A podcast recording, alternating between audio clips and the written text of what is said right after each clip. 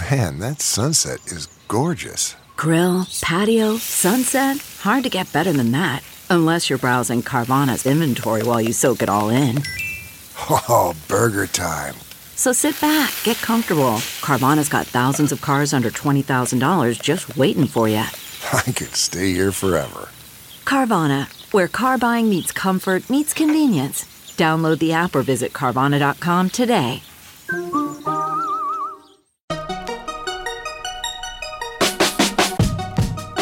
Welcome to the Techmeme Ride Home for Friday, February 7th, 2020. I'm Brian McCullough. Today, Uber says it will be profitable quicker than it had expected to be.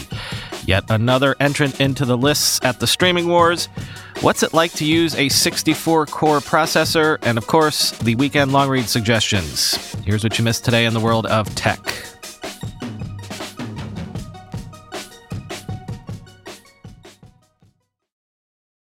So I was completely wrong yesterday when I said that earnings season was over. I forgot that Uber and Lyft tend to make up the caboose on the tech earnings train. Uber is up over 9% at the time of this writing after reporting Q4 revenue of $4.1 billion, up 37% year over year. Gross bookings came in at $18.1 billion, up 28% year over year, but the net losses still came in at $1.1 billion. The stock is up because Uber CEO Dara Khosrowshahi moved up Uber's profitability target to the fourth quarter of this year. The company had previously expected to break into the black by the end of next year, 2021. The secret here is that Uber is apparently telegraphing accelerating revenue growth. Quoting CNBC, in Notes Friday morning, analysts highlighted the new EBITDA profitability target with many putting a buy or outperform rating on the stock. Analysts at MKM Partners, who upgraded the stock to a buy rating and moved their price target from $34 to $45, wrote that incremental margins on rides revenue have contributed to the accelerated profitability target. Quote, to date, we think Uber was being valued as if it is going out of business either due to ongoing cash burn or due to regulatory environment, the analyst wrote. In our view, the trend line from the past couple of quarters provides a firm valuation floor on Uber's shares.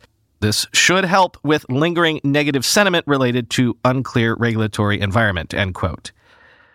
Worth noting also that gross bookings from Uber Eats were $4.37 billion, up 71% year over year, which is confusing to me because I feel like we keep getting mixed signals about whether or not Uber Eats is a good business for Uber or not. It also seems I spoke too soon when I said a while ago that we've seen all of the entrants into the Streaming Wars contest. Sources are telling CNBC that Viacom CBS is building a new ad supported streaming service that will build on CBS All Access, its existing video streaming service. Quoting CNBC, while Viacom CBS executives haven't made any firm decisions, they are considering creating a service with advertisements that will combine CBS All Access with Viacom assets including Pluto TV, Nickelodeon, BET, MTV, Comedy Central, and Paramount Pictures, said the people who asked not to be named because the product discussions are private.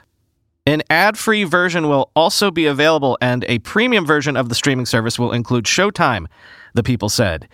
Viacom CBS executives haven't decided on a name for the service nor a price, though the base service will probably be less than $10 a month, two of the people said, end quote. Yay! Another one. As Alex Zalben tweeted, quote, What if, and hear me out, they made it possible to watch all these streaming services on a large box in your living room, and you could flip between them using some sort of remote control, end quote.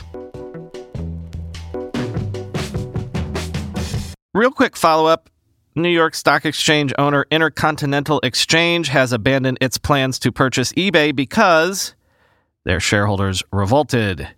Quoting the Wall Street Journal, Intercontinental Exchange, or ICE, said in a statement released after markets closed Thursday that it was giving up on its consideration of strategic opportunities with eBay based on conversations with investors after its morning earnings call. The move followed a sharp decline in ICE shares after the Wall Street Journal reported Tuesday that the company had made an overture to eBay that could result in a takeover bid worth more than $30 billion. ICE shares dropped 7.5% that day, and almost another 3% Thursday as investors voted against the idea by selling their shares. The drop in the exchange operator's stock has wiped out more than $5 billion in market value. End quote. I feel like it's been ages since I did a review segment. So, how about this? What would it be like to use one of those new AMD Threadripper 3990X CPUs, the ones that come with 64 cores? Well, AnandTech has you covered with one of their typically detailed reviews, and their verdict is these new chips are great for rendering and scientific computing, but it turns out to have basically the same performance as AMD's 32 core CPUs if you're doing normal applications. Quote, not everyone needs 64 cores, and AMD has been very clear about this in their messaging. Even though the 3990X is part of AMD's high end desktop line, because it's breaking new ground in core count and price, it sort of goes beyond the high end, essentially eclipsing the prosumer server market. This means users and companies that can amortize and justify the cost of hardware as it enables them to complete projects and therefore contracts faster. For a user that needs to create something rather than doing 25 prototypes a week, doing 100 per week makes their workflow a lot more complete, and it's this sort of user AMD is going for. On the consumer prosumer level, our conclusion is that the usefulness of the 3990X is limited. Aside from a few select instances, the 32 core Threadripper, for half the price, performed on par with margin. For this market, saving that $2,000 between the 64 core and the 32 core can easily net another RTX 2080 Ti for GPU acceleration, and this would probably be the preferred option. Unless you run those specific tests or ones like it, then go for the 32 core and spend the money elsewhere. Aside from the core count, there's little to differentiate the two parts. On the enterprise level, it becomes a no brainer to consolidate a dual socket system into a single AMD CPU. The initial outlay cost is substantially lower, and the long term power costs also come into play. This is what the enterprise likes to combine into total cost of ownership or TCO. The TCO and performance advantage of AMD here is plain to see in the benchmarks and the pricing. End quote. I'm neither here nor there on this, but Recode took a look at who workers at big tech companies, in this case Amazon, Apple, Facebook, Google, and Twitter, are contributing to in this presidential election year. According to election funding records, the number one candidate of big tech workers is Bernie Sanders, who got $270,000 in contributions. Sanders was the number one candidate in terms of dollar figures for all five companies except Facebook, where Yang came in number one. Yes, Andrew Yang comes in number two overall, not far behind Sanders with $230,000 in contributions, followed by Elizabeth Warren, then Pete Buttigieg, and actually way back in the pack is Joe Biden with only $41,626 in contributions, although he was the third most popular candidate by dollar figure at Amazon. President Trump only received $14,628 in contributions from workers at these five companies. As Recode puts it, quote, all told, the new data shows how the rank and file at big tech companies are rallying behind some of the candidates who are the least friendly to big tech and the current system of capitalism more broadly. Sanders, an avowed Democratic Socialist, emerged in the last three months of the year as one of the campaign's frontrunners and is now for the first time, outraising other candidates with small donations from these tech employees and others. Warren has been the most explicit and aggressive about her plans to break up big tech companies, although she also has surprisingly strong support from Silicon Valley elites and tech employees. A dozen employees of these companies cut max out checks of $2,800 to Warren's campaign, including eight from Google. End quote.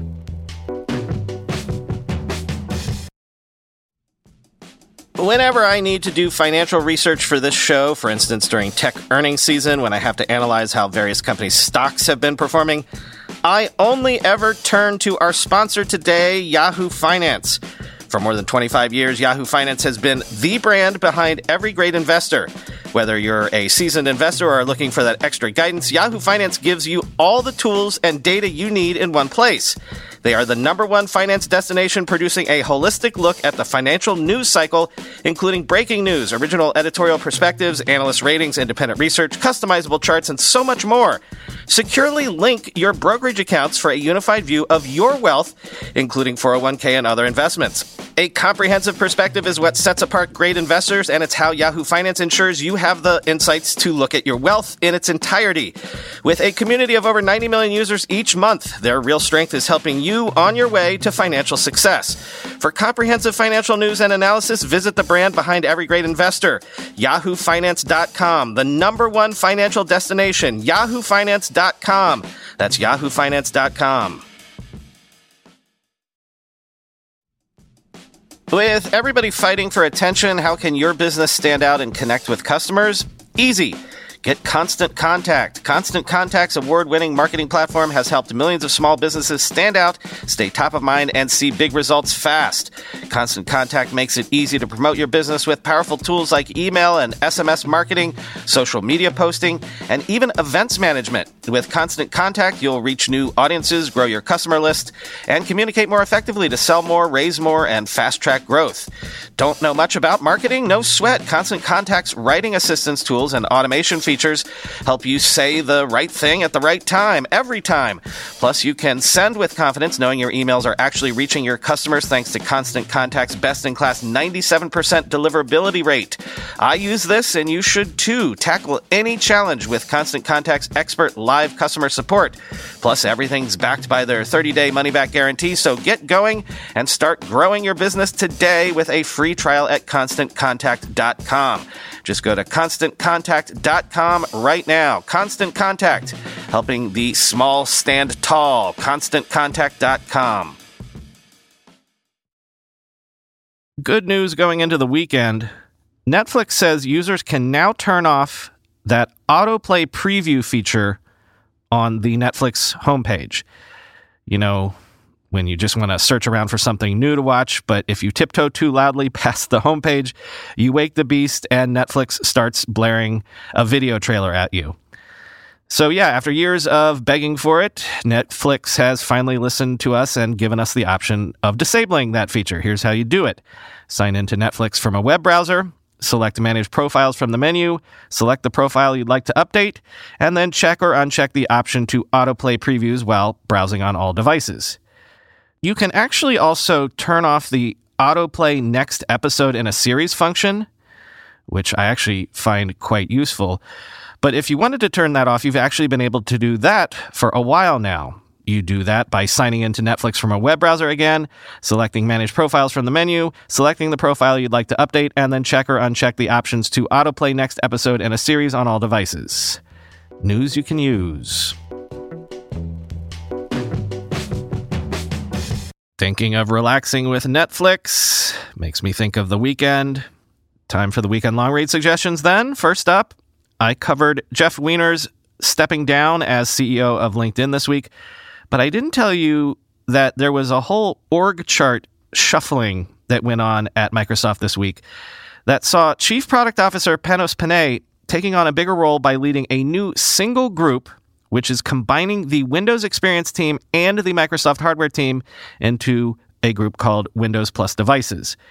As Tom Warren points out in The Verge, this is a significant change for Microsoft because it means the future of Windows is now tied directly to Microsoft's own hardware efforts. Quote, Windows is certainly at a crossroads right now. As Microsoft increasingly looks to the web and the cloud, it feels like its operating system is no longer as important for the company. Microsoft CEO Satya Nadella has pondered branding Windows as Azure Edge and said at the launch of the Surface Duo, running Android by the way, that the operating system is no longer the most important layer for us, end quote. He's certainly looking in a logical direction for Microsoft's future growth, but as Windows 10 approaches a billion users, it's still hugely important to many that rely on it every day, end quote.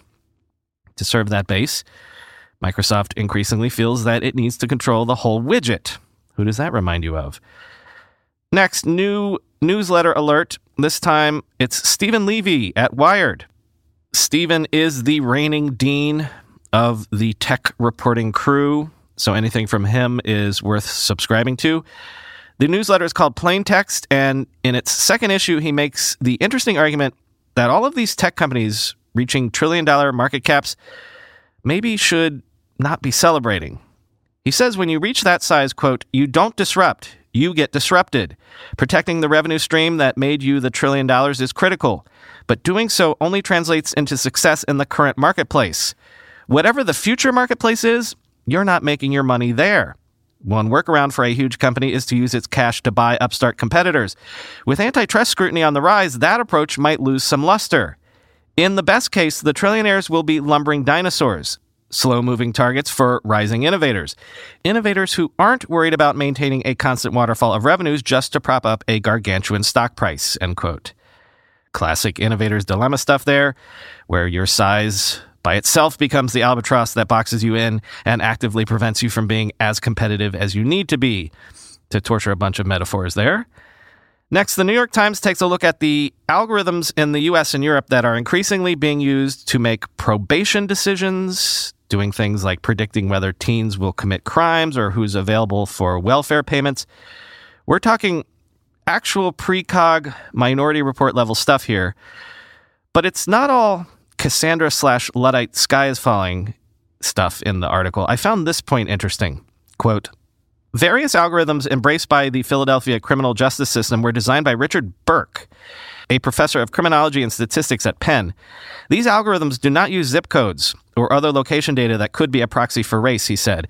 And though he acknowledges that a layperson couldn't easily understand the algorithm's decisions, he said human judgment has the same problem. Quote, All machine learning algorithms are black boxes, but the human brain is also a black box, Dr. Berk said. If a judge decides they're going to put you away for 20 years, that is a black box, end quote. And it's been a Common thread for 20 years now a platform comes into a market, overlays itself on top of it, claiming to make that market more efficient, lowering frictions and costs and the like. But what the platforms often end up doing is merely squeezing margins and rents out of the existing players in the market.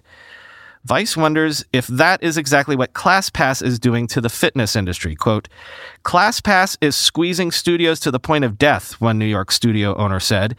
It's really serious, said another. It's very, very hard for a single location studio like ourselves to frankly almost keep our doors open. According to interviews with 18 current and former ClassPass partners, the company has stripped control of studios from their owners and instituted an algorithm based model they don't trust, which drives per student payments as low as $7, far below what some studio owners see as sustainable. End quote. I didn't cover the whole Elon Musk Cave Explorer Thailand legal case because I thought it was a bit too soap opera y for this show. But Ryan Mac did. He actually attended the trial. So if you're interested and how it all went down and it turned out. Check out his piece from BuzzFeed News. And finally, Bloomberg has another look at a small rocket maker that it says is running a different kind of space race. The company is Astra Rocket. Quote, the company's founders say they want to be the FedEx of space. They're aiming to create small, cheap rockets that can be mass produced to facilitate daily space flights, delivering satellites into low Earth orbit for as little as a million dollars per launch. If Astra's planned Kodiak flight succeeds on February 21st, it will have put a rocket into orbit at a record setting pace. Chief Executive Officer Chris Kemp says he's focused less on this particular launch than on the logistics of creating many more rockets. Quote, We have taken a much broader look at how we scale the business, he says, end quote.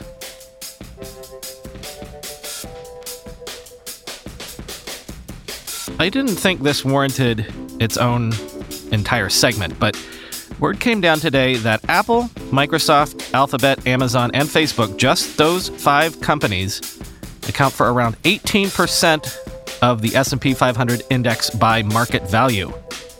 Again, it's not that tech as an industry overall makes up 18% of the S&P by value, it's that those 5 tech companies do all by their lonesome.